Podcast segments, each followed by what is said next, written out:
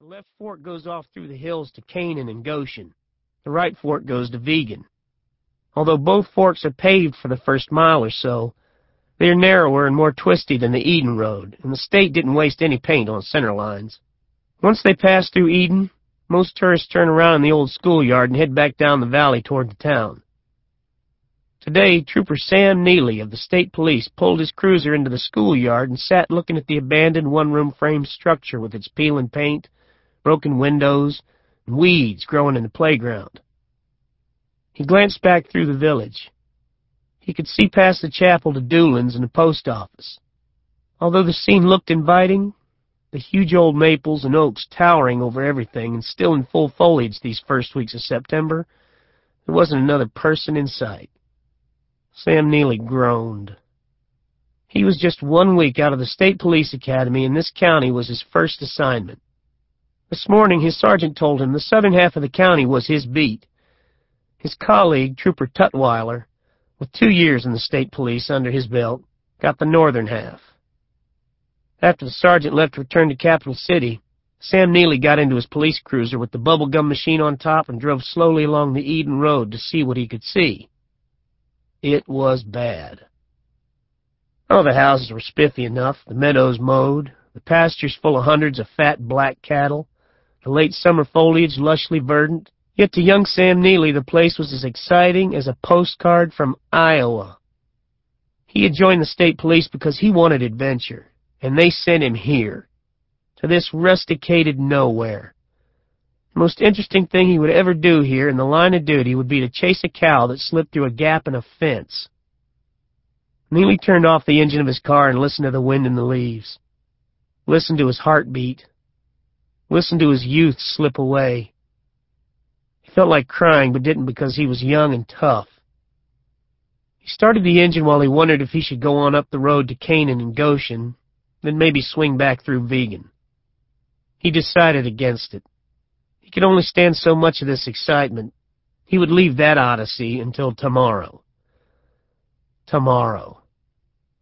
And the day after. And the day after. The days stretched away before Trooper Neely into an appalling, dismal haze. He cranked the wheel around and aimed the cruiser down the Eden Road toward town. Rot. He would rot here watching the cows chew their cuds, rot while listening to these rustics prattle endlessly about the weather and hay and politely nodding, nodding, nodding. Rot. He, Sam Neely, a young man in perfect health, ready for any adventure. A true American ready to put his life on the line to defend honest citizens in the American way of life when the clarion call of duty pealed once again. Already had one foot in the grave. He could almost feel the slimy worms crawling over his flesh. He shivered involuntarily. His pistol would rust from disuse. The twelve cartridges they issued him for the pistol were a lifetime supply. He would still have all twelve when he retired. In thirty years. Musing along these lines, Trooper Neely didn't notice the driver of the car he passed just outside of Indian River headed up the Eden Road. Even if he had, Neely had not yet met the man and would not have known who he was. Mrs. Eufaula Davis, the preacher's wife, was a mile behind Trooper Neely, and she saw the car and recognized the driver, Ed Harris, the banker. That's odd, Mrs. Davis thought. Ed Harris should be at the bank on Wednesday afternoon. Why, Ed Harris was bragging just last week that he hadn't missed a day's work sick in ten years. She made a mental note to ask Mrs. Harris, Anne, why her husband was going home at two o'clock on Wednesday afternoon.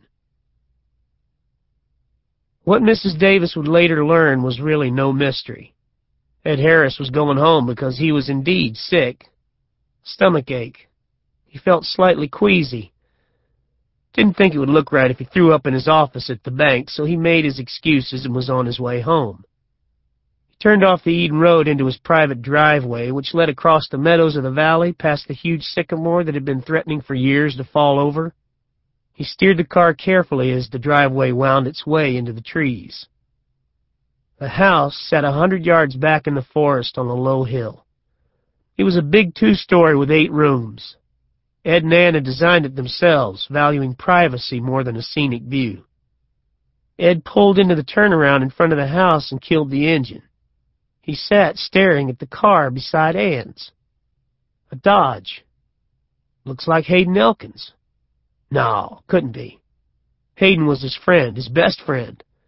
Why on earth would Hayden be over here on a Wednesday afternoon, with Ann alone in the house, with Ruth away at college, with Hayden's best buddy Ed Harris at work at the bank? Ed got out of the car, his nausea forgotten. He used his key to let himself in through the front door. He walked slowly toward the stairs, climbed them one by one. They were covered with carpet and didn't creak, not one of them. He and Ann had built this house to last. Their house. Their home. On the top of the stairs was one of Ann's shoes. And a tie. A short distance down the hall was a skirt. And a sports coat. And a man's shoes. He could hear them giggling. The bedroom door at the end of the hallway was partially open. Ed Harris turned around and went back down the stairs. He went to the den and sat in his favorite chair, which faced the magnificent ten-point buck's head hanging on the wall. He sat staring at the wall, his thoughts tumbling over one another in no particular order. Later he couldn't recall just how long he sat there or just what he thought about, but when he arose from the chair he went to his gun cabinet. He selected a 12-gauge shotgun from the rack and a box of shells from one of the bottom drawers. He shoved three shells into the magazine of the gun. Then he jacked a shell into the chamber and engaged the safety. Here he paused. He took off his tie and tossed it on the desk. Grasping the shotgun tightly in both hands, he strode for the stairs. They were naked in bed. Anne was on top, her head flung back, her dark hair bobbing. Hayden saw him first. He pushed Anne sideways off of him. Jesus Christ, Ed, don't shoot us. Ed Harris held the shotgun across his chest the way he did at the skeet range just before he said, pull. Ann turned and saw him, then swept the hair back from her eyes and looked again. Now, Ed, she said. For the love of Christ, Ed, Hayden pleaded. He was twenty pounds too heavy, Ed Harris noted objectively, and would be bald as an apple in five more years in bed with his wife. Of all people, his friend, Hayden Elkins. Anne lowered her face into her hands and began sobbing. Hayden wanted to argue. Now, Ed, this isn't worth killing someone over. You don't want to go to prison, have someone's death on your conscience, do you? Of course not. My God, Ed, I am sorry. This just happened. After all, we're healthy people and Ann loves you. You know how much Ann loves you. And this was just a roll in the hay, something to do on a Wednesday afternoon.